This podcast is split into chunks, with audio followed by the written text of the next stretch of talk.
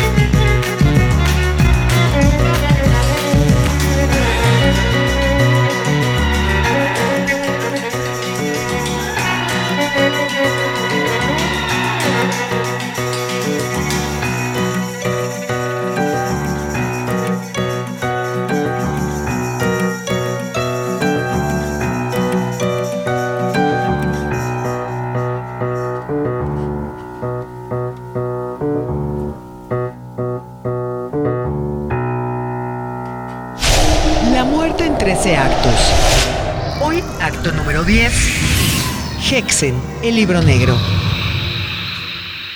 Muy muy buenas noches, entramos a la recta final de esta serie La muerte en 13 actos, hoy transitando el acto número 10 en Hexen, el libro negro. Última semana completa de esta serie que desfila el lunes y miércoles a las 8 de la noche y jueves horario habitual de Hexen 10 de la noche. Todavía de este lunes en 8 quedará el capítulo final de esta primera temporada de La muerte en 13 actos durante todo el mes de noviembre y ya también enfilándonos a la recta final de este año apocalíptico y de este año caótico que bien vino a estas alturas reflexionar un poco acerca de un concepto que nos rodea desde el momento en que nacemos, porque empezamos a transitar ese camino hacia la muerte, que no forzosamente tiene que ser algo negativo. Detrás del espejo, nuestro custodiador oficial, ratón mágico George, produciendo este programa, en la casa embrujada Mike Rauda, coordinador y diseño de monstruos, mi nombre es Clausen. Vías de comunicación están abiertas para todos sus comentarios, aportaciones, complementos, sugerencias y demás marginalia que quieran compartir y aportar. Es Twitter, arroba Clausen, C-L-A-U-Z-Z-E-N, Facebook, Clausen.hernández, Instagram, Clausen Hernández y página clausen.org. El día de hoy, para este acto número 10, tenemos entradas muy variadas, pero una gran parte del programa estará abocado a esa representación pictórica que ha tenido la muerte y las interpretaciones que se le ha dado al más allá a nivel pintura. Y para esto, si ustedes ingresan a clausen.org, van a encontrar un posteo que está en el homepage, es decir, en la página principal, y ahorita les vamos a poner de todas maneras el link para que lo tengan de una manera rápida. Incluimos ahí una especie de guía de las pinturas de las cuales tenemos una entrada en el programa del día de hoy para que conforme escuchen los comentarios y descripción y análisis de esa pintura en particular, pues la tengan a la mano y puedan analizar esta interpretación de la muerte de un determinado artista. Entonces, si entran a clausen.org, ahí van a encontrar las pinturas que se estarán abarcando el día de hoy en algunas de las entradas. No únicamente será de esto. Lógico, nos estarán faltando algunas pinturas emblemáticas y también de mucho impacto, como puede ser tanto el Saturno devorando a sus hijos de Rubens como el Saturno devorando a su hijo de Goya o determinada obra de Caravaggio.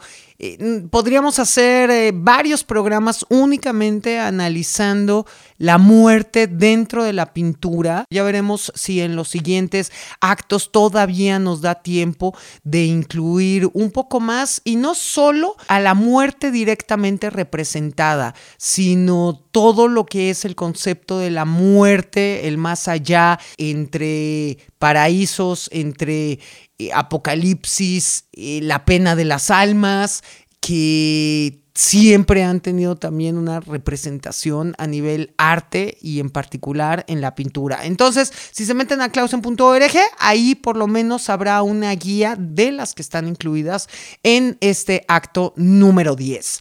Arrancamos entonces recta final de la serie La muerte en 13 actos, el día de hoy en Hexen, acto número 10, el libro negro.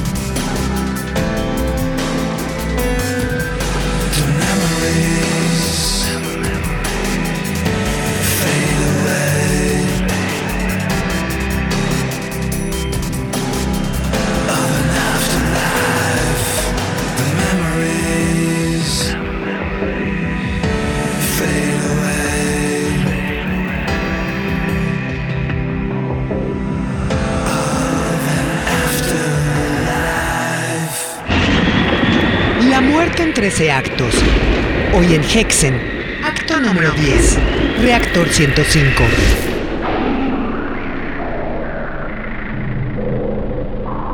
Reencarnación. Año asociado 600 a.C. El día y la noche, mareas altas y bajas, las órbitas periódicas de los planetas, aunque nuestra conciencia parezca terminar con la muerte biológica, es entendible que algunos de nuestros ancestros decidieran que nuestras vidas son cíclicas, en un proceso de reencarnación en el cual nuestra alma o espíritu comienza una nueva vida en otro cuerpo tras la muerte. La mayoría de las corrientes del cristianismo, judaísmo e islam tienden a tener una visión más lineal de nuestras vidas, pero los ciclos de reencarnación están ampliamente aceptados en las principales religiones orientales como el hinduismo, budismo, jainismo y sijismo. Sabemos que algunas de las primeras creencias en la reencarnación, también llamadas metempsicosis y transmigración, datan de la edad de hierro 600 años antes de Cristo e incluso antes, en lugares como India y Grecia. En el hinduismo, samsara es un ciclo repetido de muerte y renacer, y el objetivo último en la vida es escapar de este proceso logrando la liberación, moksha. Igualmente, los budistas buscan liberarse de todos sus deseos y escapar del samsara para alcanzar el nirvana. En la Grecia antigua, alrededor del siglo VI a 7 a.C., los adeptos a las creencias religiosas del orfismo también creían en la reencarnación, y los pitagóricos, originados en el siglo V a.C., eran vegetarianos porque creían que las almas se podían reencarnar en humanos o en otros animales. La reencarnación era también parte de las creencias druidas celtas y la mitología nórdica, y es aceptada actualmente por varios pueblos africanos, nativos americanos y aborígenes australianos. El doctor Ian Stevenson es un psiquiatra que estudia la posibilidad de la reencarnación mediante entrevistas a más de 2.500 niños pequeños con fobias inusuales o aparentes memorias de vidas pasadas, los investigadores continúan debatiendo el grado en que las simples coincidencias o déficits experimentales pueden afectar al resultado de tales estudios, fascinantes y exigentes al mismo tiempo.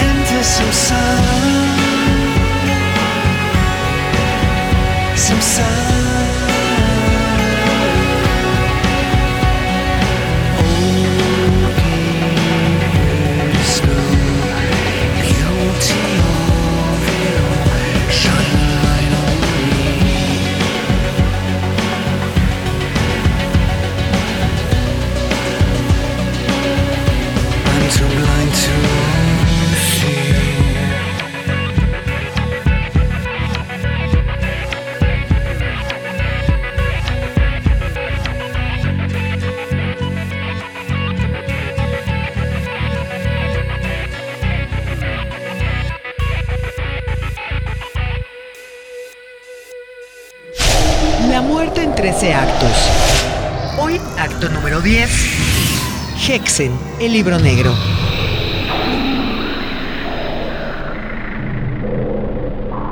Entierro celestial. Año asociado 1328. Los buitres se reunían en la ladera de la montaña para mirar, escribe el periodista Seth Faison.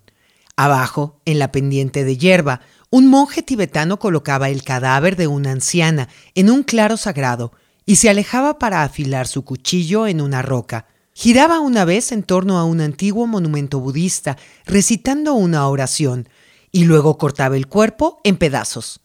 Bienvenido a la antigua práctica tibetana del entierro celestial, una forma de disponer un cadáver exponiéndolo a los buitres y otras aves, a menudo en una montaña. Aparte de ser considerada una forma generosa de retornar un cuerpo a las criaturas locales, es también práctica si tenemos en cuenta que el suelo de las montañas tibetanas es demasiado duro y rocoso para cavar una tumba y hay que cortar muchos árboles para construir una hoguera crematoria. Los familiares del muerto pueden permanecer cerca, pero normalmente no son testigos del momento llamado Hator, en el que el monje o Rokyapa, rompedor del cuerpo, corta el cuerpo en pedazos. Incluso los huesos son consumidos por las aves tras ser pulverizados a masazos y molidos con zampa, una mezcla de flor de cebada, té y mantequilla de yaca. Aunque las autoridades chinas prohibieron los entierros celestiales desde finales de los 60 hasta los años 80, la práctica está permitida hoy en día. Es difícil determinar cuándo se popularizaron los entierros celestiales tibetanos. Parece que al menos desde los tiempos del viajero italiano Odorico del Pordenone, que atravesó el Tíbet alrededor del año 1328. Aunque sus relatos tergiversan algunas costumbres locales, escribió sobre sacerdotes y monjes que cortaban cadáveres en trozos, y luego describía cómo águilas y buitres bajaban de las montañas y cada uno cogía su trozo llevándoselo lejos. Otras culturas han practicado formas similares de entierros, por exposición al aire y a los depredadores, como en la Bretaña neolítica. También a lo largo de los siglos, los zoroástricos, seguidores de una religión iraní, exponían a los muertos en estructuras elevadas conocidas como torres del silencio.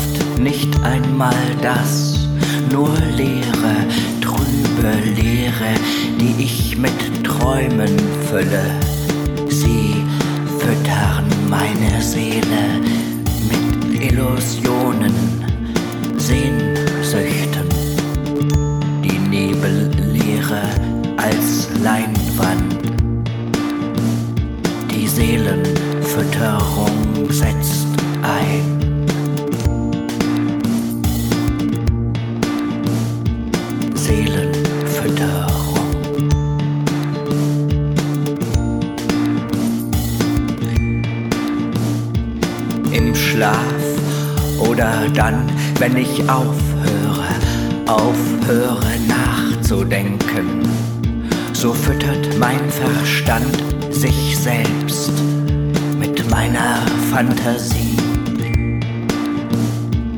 Nur meine Haut fühlt für mich.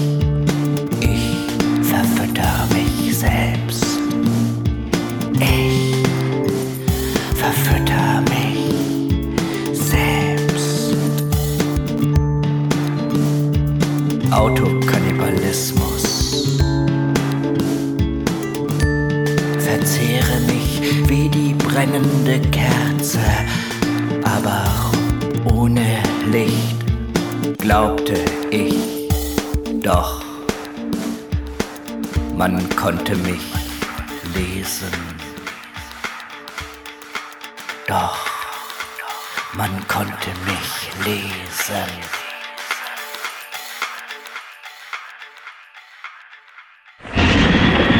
La muerte en 13 actos. Hoy en Hexen, acto número 10, reactor 105. La muerte en 13 actos. Hoy, acto número 10. Hexen, el libro negro.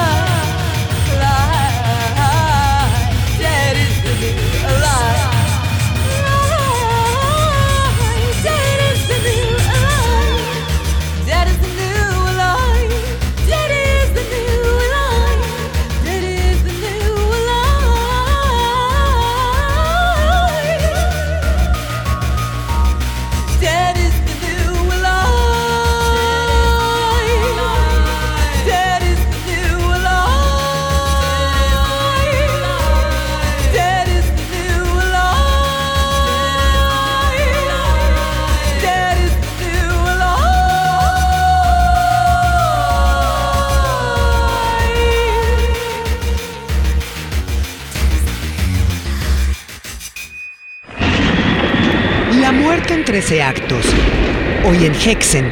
Acto número 10. Reactor 105.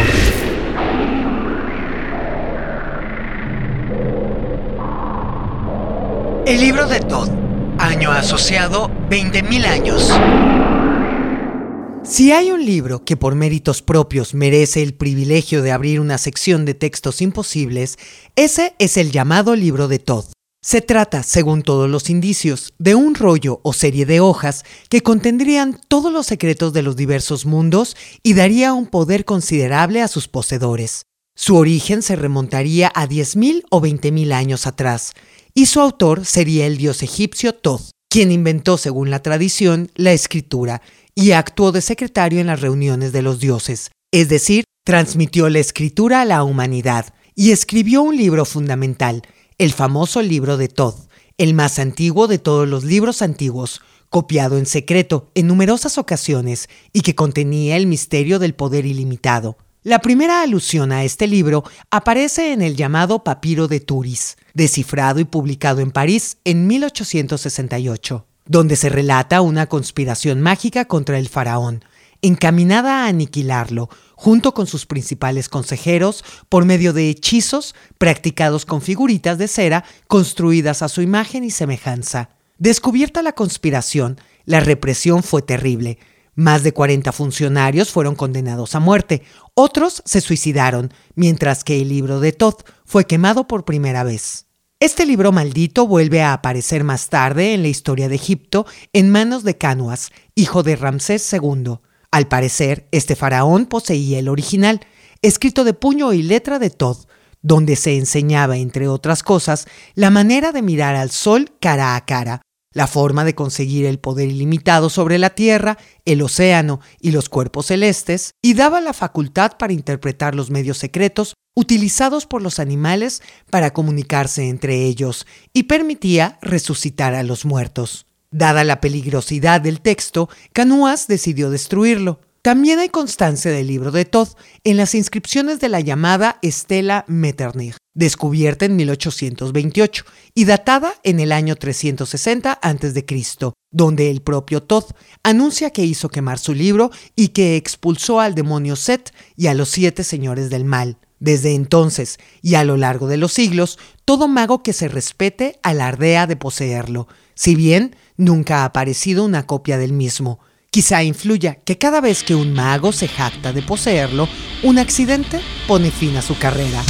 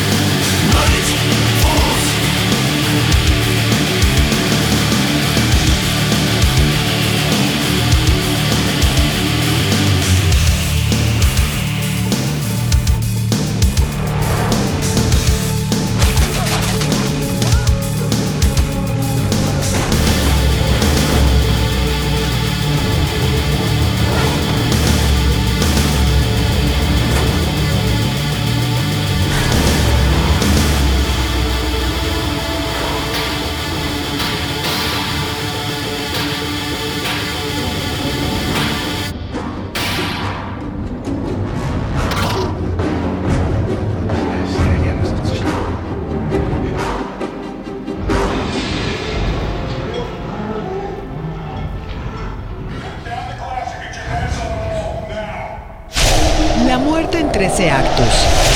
Hoy, acto número 10. Hexen, el libro negro.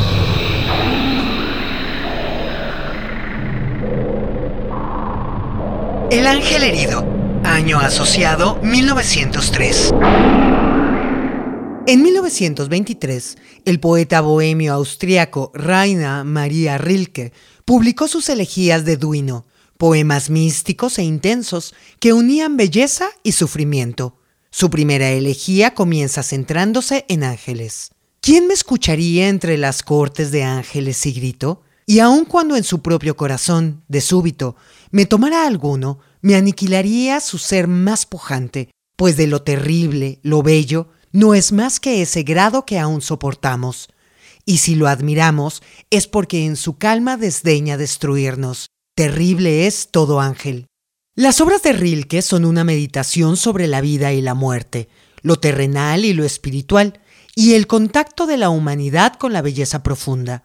Otros artistas han representado ángeles desde perspectivas complementarias, y entre las alternativas más desconcertantes está la del pintor finlandés Hugo Simberg, nacido dos años antes que Rilke. Su cuadro El ángel herido, de 1903, muestra a un ángel con una ala ensangrentada y ojos vendados llevado en camilla. Tiene agachada la cabeza y sostiene unas pequeñas flores blancas. El paisaje es apagado y desalentador. La blancura de sus alas contrasta enormemente con las obscuras ropas de dos sombríos chicos jóvenes que la transportan. Uno de ellos mira al espectador. ¿Cuáles son sus emociones? ¿Está enfadado con la humanidad por algo que le ha hecho al ángel? ¿Le lleva a algún lugar donde puede recibir ayuda? Exactamente. ¿Qué le han hecho al ángel? Puede ser que los niños sean los culpables de haberla dañado. Su significado está en el ojo del espectador. El paisaje de este famoso y fascinante cuadro es de Elientarja, un parque en Helsinki, Finlandia. Y el mar que vemos al fondo es la bahía de Tuolo. El camino por el que van los niños, paralelo a la costa, existe todavía. Simberg nunca reveló el significado de este cuadro y quiso que fuéramos nosotros los espectadores quienes lo interpretáramos, trayendo también nuestras propias emociones. ¿Qué es lo que ves? Curiosamente, Simberg y Rilke estaban heridos a su manera y probablemente eso influenció su arte. Simberg estaba recuperándose de una meningitis justo antes de terminar el cuadro y los poemas de Rilke nacieron durante y después de una depresión severa.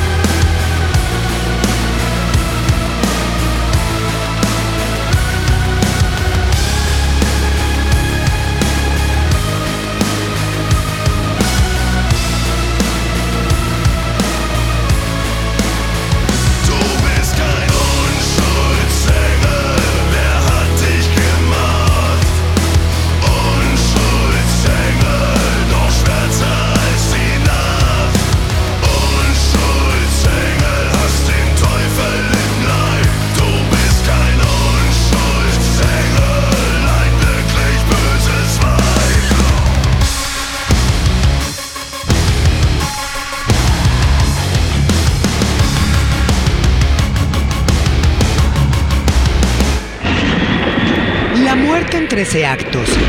Hoy en Hexen, acto número 10, reactor 105.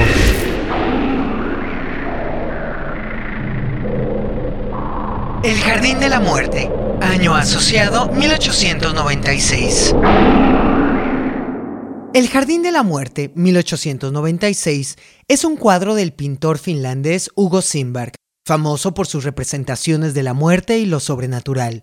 En él, el espectador ve tres esqueletos cuidando unas macetas de flores, una representación cómica y macabra, especialmente el esqueleto central, que parece sonreír mientras sostiene una flor frente a donde estaría su corazón. ¿Nos está sugiriendo este esqueleto que la muerte no tiene por qué ser triste? Otra yuxtaposición inusual es la unión de flores, símbolo de la vida, con esqueletos vestidos de negro, símbolos de la muerte.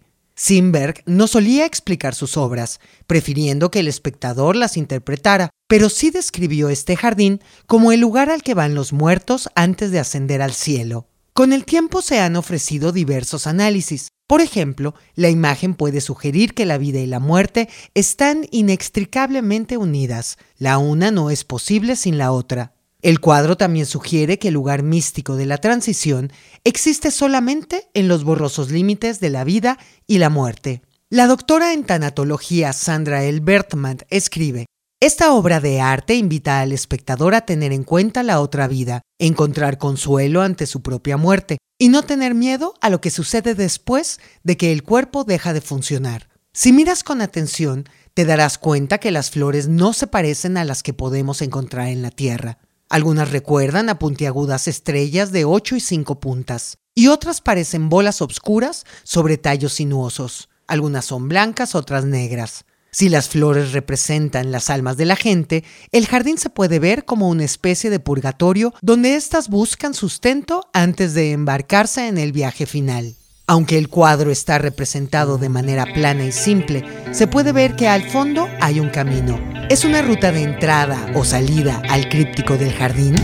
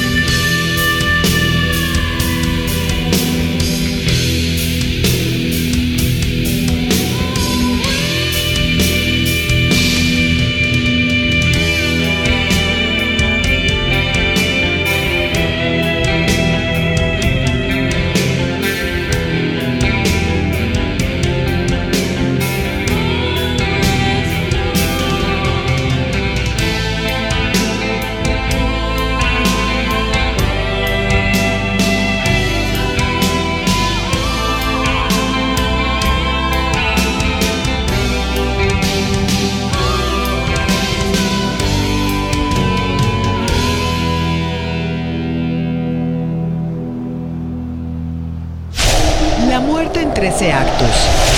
Hoy, acto número 10. Hexen, el libro negro. La muerte en 13 actos. Hoy en Hexen, acto número 10. Reactor 105.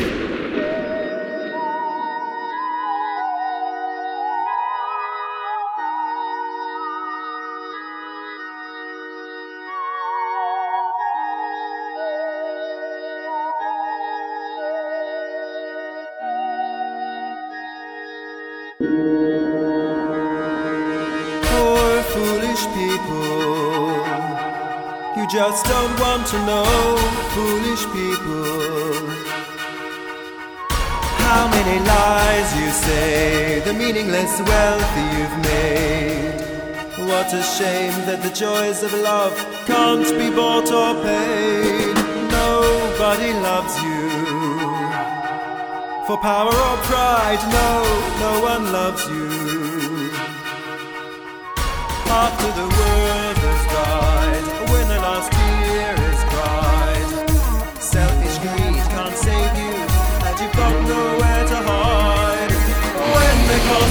profit and loss kills the part of you human, hang the job and bury the boss. Foolish people are going down. What are you on? Where's the voice of your reason? Who wants to be the underdog? Rich, foolish, and feeble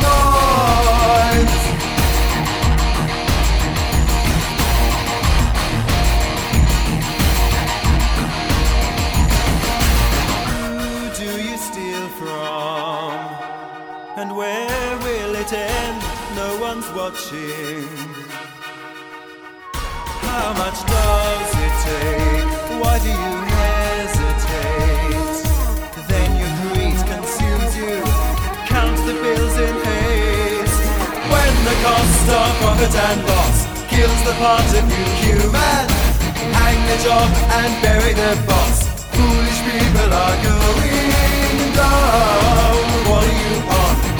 The voice of your reason? Who wants to be the underdog? Rich, foolish, and feeble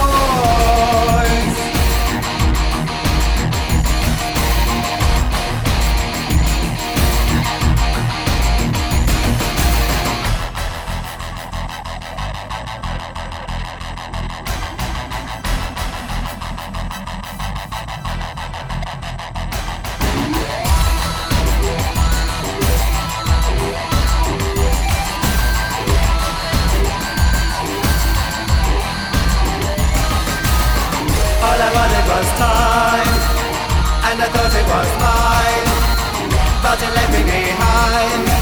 All I wanted was a great big lie.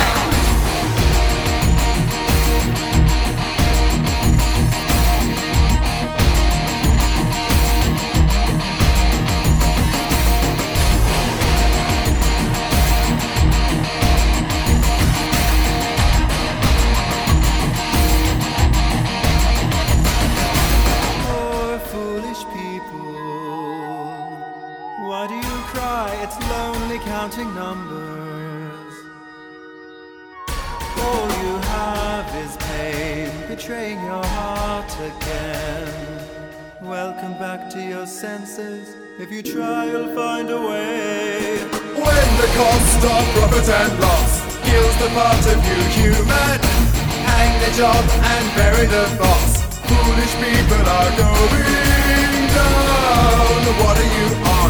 Where's the voice of your reason? Who wants to be the underdog? Rich, foolish, and feeble minds.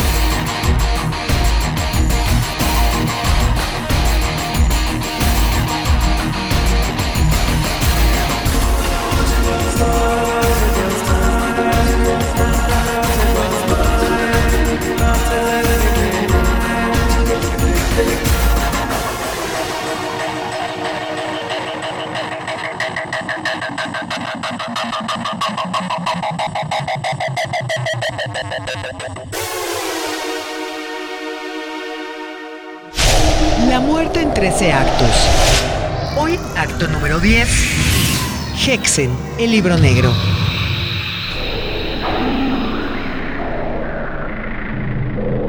La visión de la crucifixión de Tissot. Año asociado 1890. El cuadro llamado frecuentemente Lo que el Señor vio desde la cruz de 1890 del pintor francés James Tissot tiene de especial la visión del artista de lo que Jesús habría visto desde la cruz. Los conservadores del Museo de Brooklyn afirman, en el fondo, la imagen es un ejercicio de empatía. Pretende dar a los visitantes, acostumbrados a ver el evento desde fuera, una rara oportunidad de imaginarse en el lugar de Cristo, considerar sus últimos sentimientos y pensamientos mientras veía a sus amigos y enemigos que fueron testigos de su muerte o participaron en ella. La madre de Tissot era una devota católica y en 1885 experimentó un renovado interés en el catolicismo que le llevó a pasar el resto de su vida ilustrando la Biblia. Para ayudarse a crear estas imágenes, Tissot viajó al Medio Oeste y estudió sus gentes, paisajes y arquitectura. Sus series de 365 watches, acuarela de aspecto opalino, ilustran la vida de Jesús y recibieron el entusiasmo de la crítica en Nueva York, Londres y París. Su biógrafa, Cristina Matiaskiewicz, escribió acerca de su pasión religiosa. Tissot partió para Palestina el 15 de octubre de 1886, día de su decimoquinto cumpleaños. Volvió a París en 1887 con cuadernos llenos de dibujos y una ardiente compulsión por ilustrar la vida de Cristo. Publicó imágenes de situaciones, lugares y un detalle fortuito, con extractos de los evangelios y comentarios bíblicos. Tissot visitó más veces Jerusalén y antes de 1884 ya tenía completadas 570 acuarelas que fueron expuestas en el Campo de Marte de París para el gozo y asombro.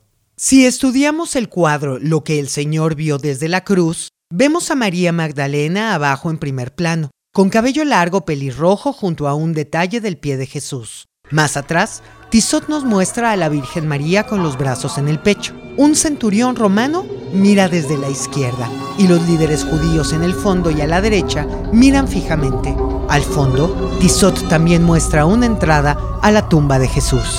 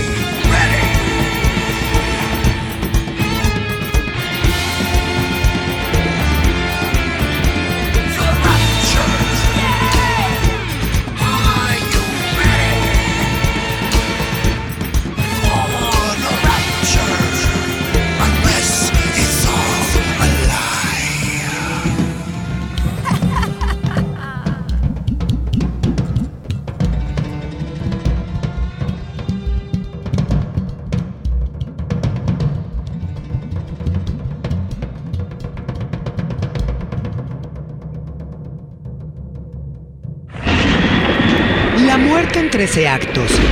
Hoy en Hexen, acto número 10, reactor 105.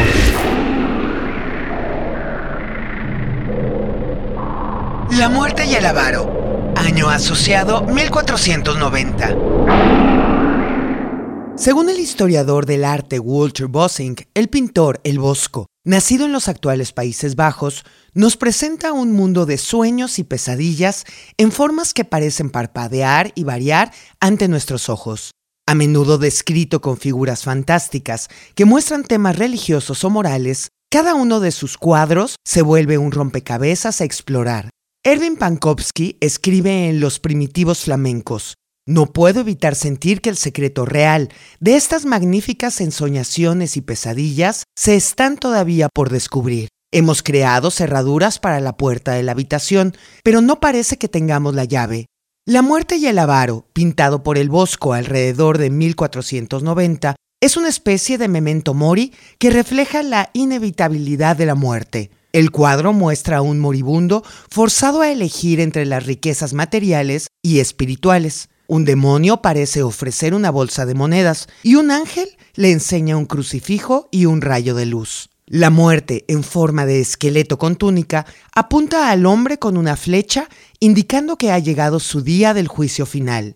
En primer plano vemos a un avaro guardando oro en un baúl mientras sostiene un rosario, y algunas interpretaciones sugieren que este avaro es el mismo moribundo en un estado previo de su vida. Otras figuras demoníacas y diablillos en la habitación parecen estar para burlarse de él y robar sus tesoros. Al final, el observador del cuadro no puede discernir si el hombre elegirá la luz y salvación que le propone el ángel antes que las monedas y los problemas terrenales. Otro cuadro famoso de El Bosco es El Jardín de las Delicias, un tríptico en cuyo panel izquierdo muestra a Dios presentándole Eva a Adán. El panel central es una compleja escena que incluye personas desnudas, animales extraños, grandes frutas y otros objetos misteriosos. El panel de la derecha es un oscuro reino infernal, lleno también de personas y criaturas enigmáticas. Esta serie de paneles advierten a los que lo ven del temible infierno que aguarda a aquellos que abusan de los placeres mundanos.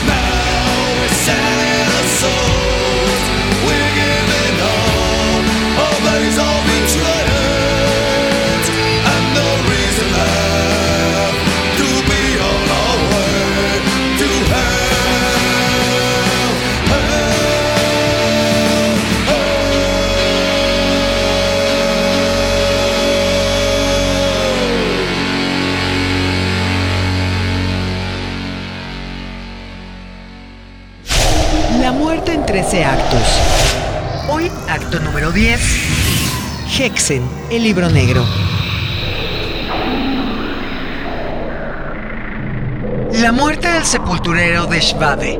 Año asociado 1895. La muerte se ha representado como un ente no terrenal en muchas civilizaciones, con personificaciones que van desde el alado tánatos de los antiguos griegos a la parca, aparecida en el siglo XV. En las escrituras hinduistas, el señor de la muerte es Yama, quien monta un búfalo negro y utiliza cuerdas para llevar a las almas al inframundo Naraka. En Occidente, una representación especialmente famosa aparece en La Mort du Fossoyeur, La muerte del sepulturero 1895, del pintor simbolista alemán Carlos Schwabe. El simbolismo en el arte fue un movimiento del siglo XIX que enfatizaba los sueños, la fantasía, la imaginación, la mitología y la espiritualidad. En el cuadro, el ángel de la muerte señala hacia arriba, mientras se encuentra iluminada por la misteriosa luz verde de una vela. El sepulturero se lleva la mano al corazón, dejando caer su pala. De la tierra nevada emergen pequeños brotes de flores, un símbolo de vida.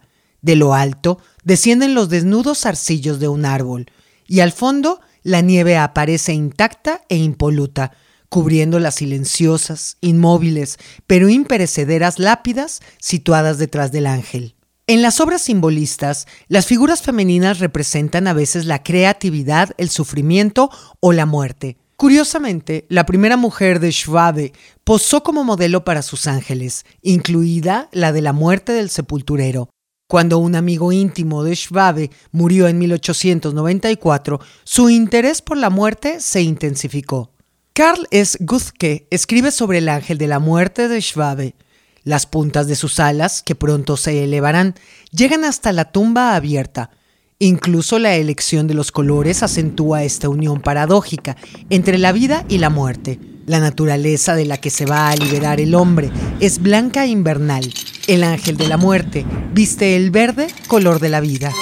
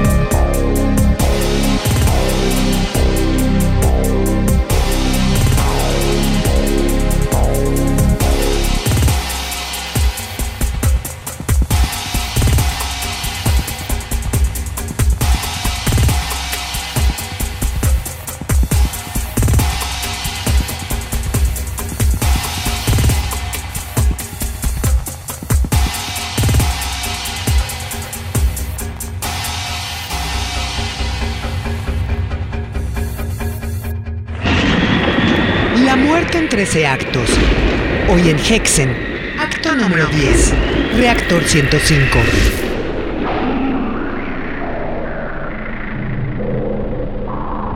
Ofelia. Año asociado 1852. Ofelia, del pintor inglés John Millet, un emotivo y detallado cuadro que representa a una persona en la antesala de la muerte, es una de las más famosas representaciones del suicidio femenino. Ofelia, una pretendiente del príncipe Hamlet en la obra de Shakespeare, enloquece y finalmente se ahoga en una de las escenas más poéticamente descritas sobre la muerte en la literatura. Se encarama a un sauce para recoger flores. La rama se rompe y cae en un arroyo. Una vez en el agua, sus ropas se esparcieron manteniéndola a flote durante un tiempo.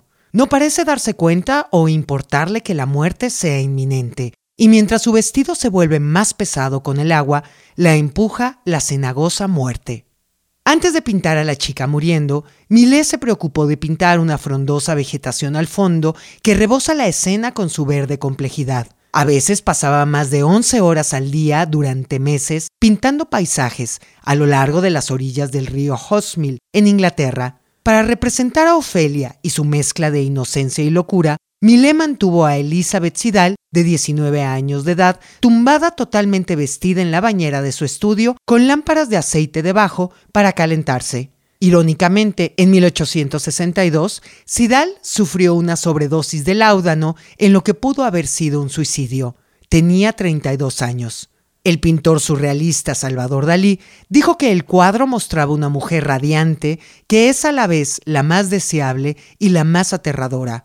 El profesor Ron Brown escribió, sus ropajes recuerdan los vivos colores de una libélula, como una mancha brillante de color en el agua, acuosa frente al agua, una flor frente a las flores.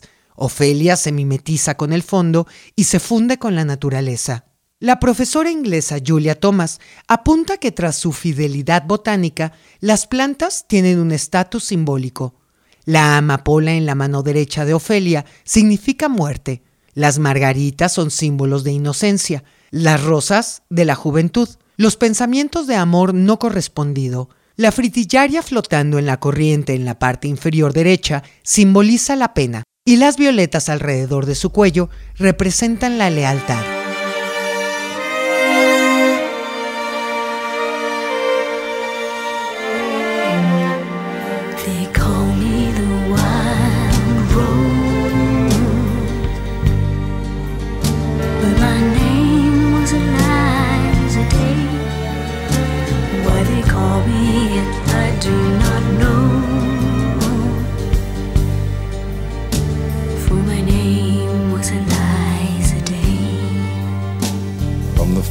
Day I saw her, I knew she was the one.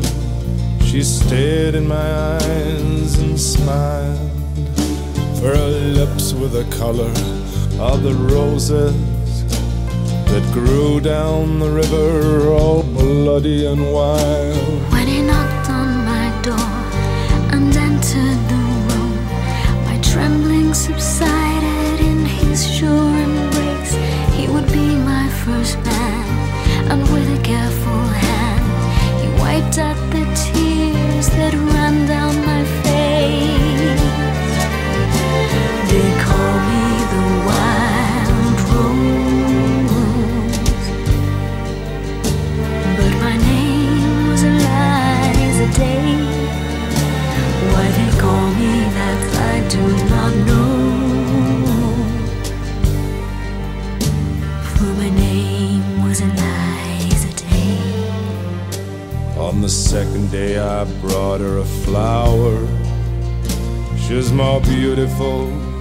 than any woman I've seen. I said, Do you know where the wild roses grow?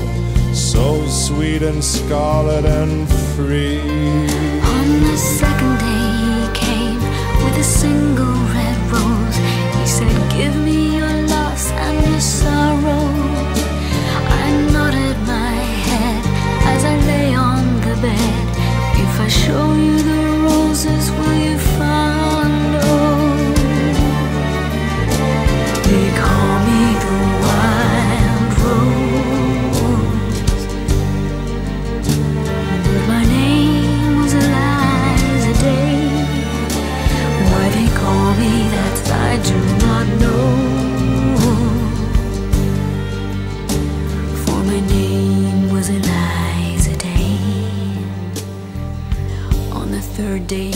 me to the river.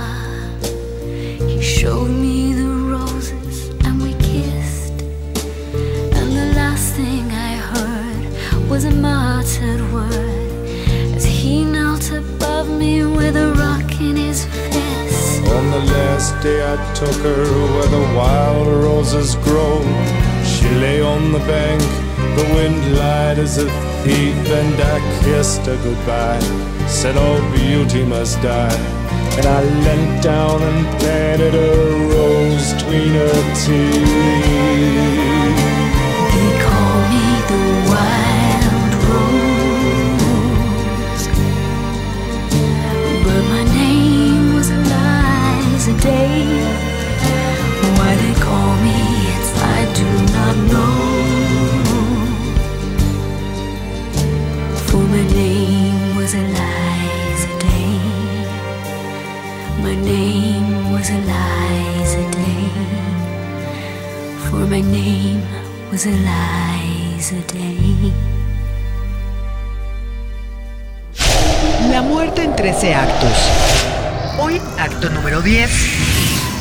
El libro negro. La muerte en 13 actos. Hoy en Hexen, acto número 10. Reactor 105.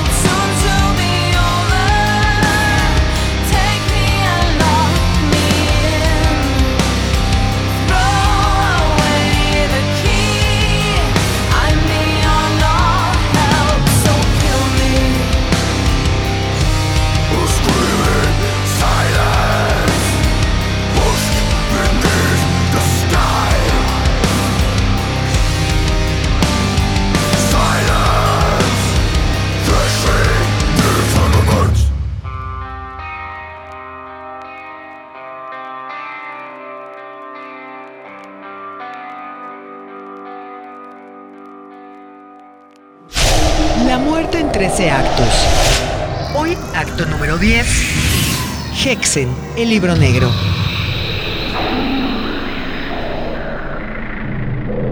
Triunfo de la muerte de Peter Gruel.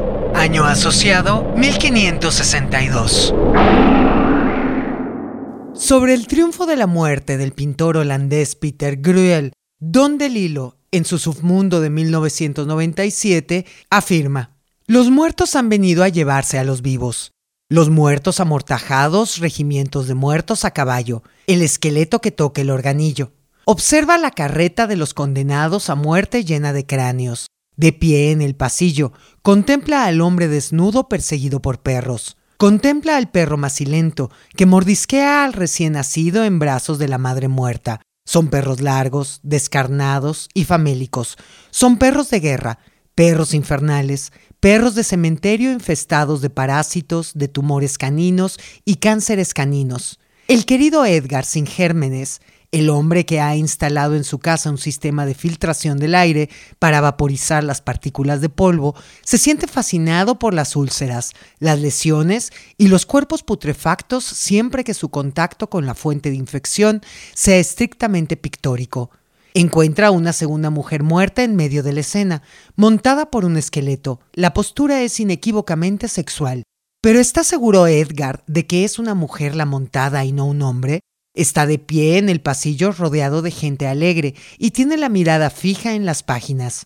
El cuadro posee una inmediatez que a Edgar le parece asombrosa. Sí, los muertos se precipitan sobre los vivos, pero ahora comienza a darse cuenta de que los vivos son pecadores. Jugadores de cartas, amantes divinidosos, ve al rey con una capa de armiño y con su fortuna dentro de barriles. Los muertos han venido a vaciar las botas repletas de vino, a servir un cráneo en bandeja a un grupo de notables. Ve gula, lujuria y codicia, esqueletos que tocan el tambor, el muerto vestido con un sayo que corta el cuello a un peregrino, los colores de la carne sanguinolenta y los cuerpos amontonados.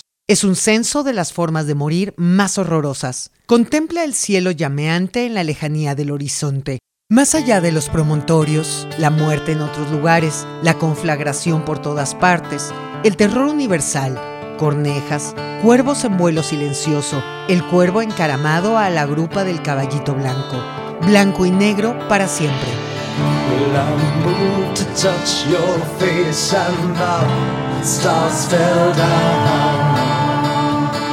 And. And I sought to seek your place and the stars fell down. Well, I moved towards your embrace and those walls came down. And I sought to glimpse your fate as those walls came down. I moved by your well, I moved by so kindly entwined. Forever came today. Forever came today. Forever came today.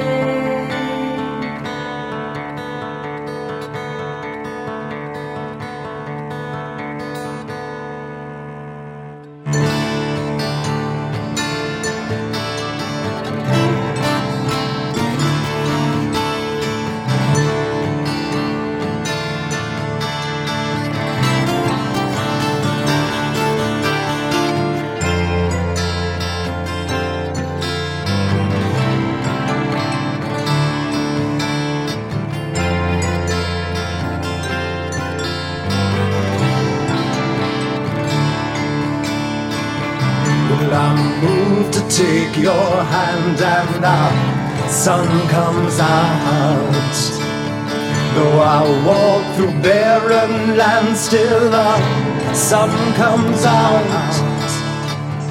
And I seek to share your grace and the walls come down. And I bask in your embrace as the walls come down.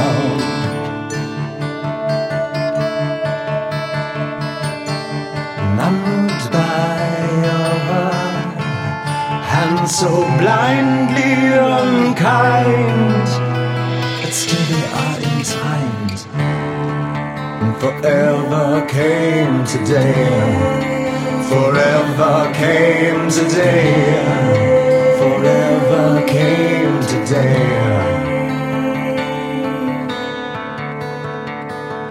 Yet I still see got your face.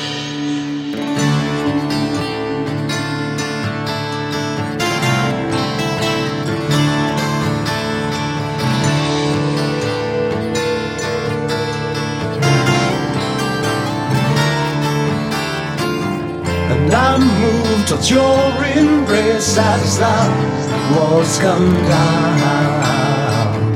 And I seem to share your place as the walls come down. They come, they come, they come crashing down. Still they are entwined. Forever came today. Forever came today. Forever came today.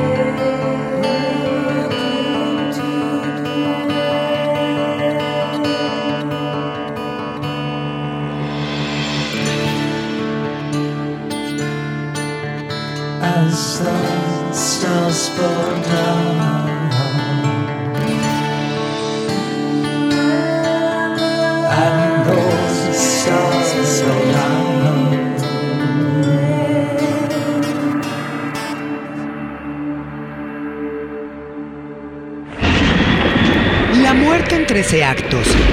Hoy en Hexen. Acto número 10. Reactor 105.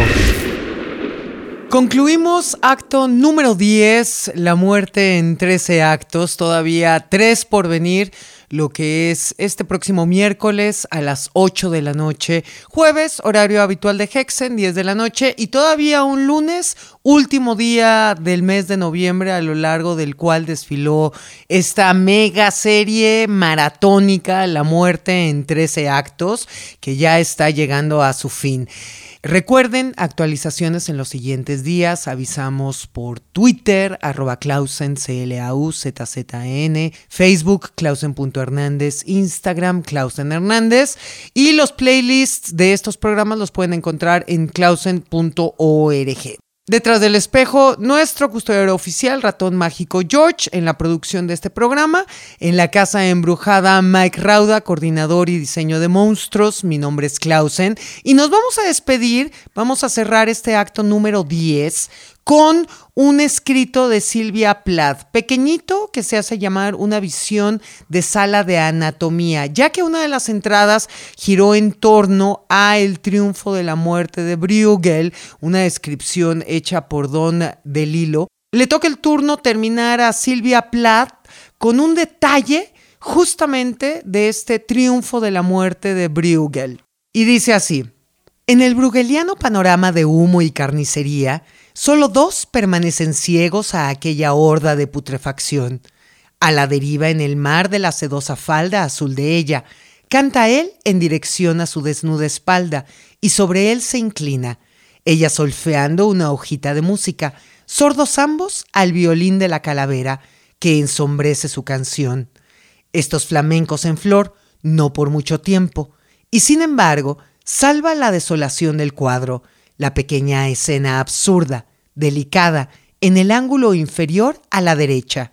Y quizá pueda ser salvación o maldición esa escena absurda de ignorar lo que pasa a tu alrededor para encontrar un final abrupto, quizá feliz o quizá más desgraciado. Nos escuchamos en el próximo acto número 11, La muerte en 13 actos. Esto fue Hexen, el libro negro.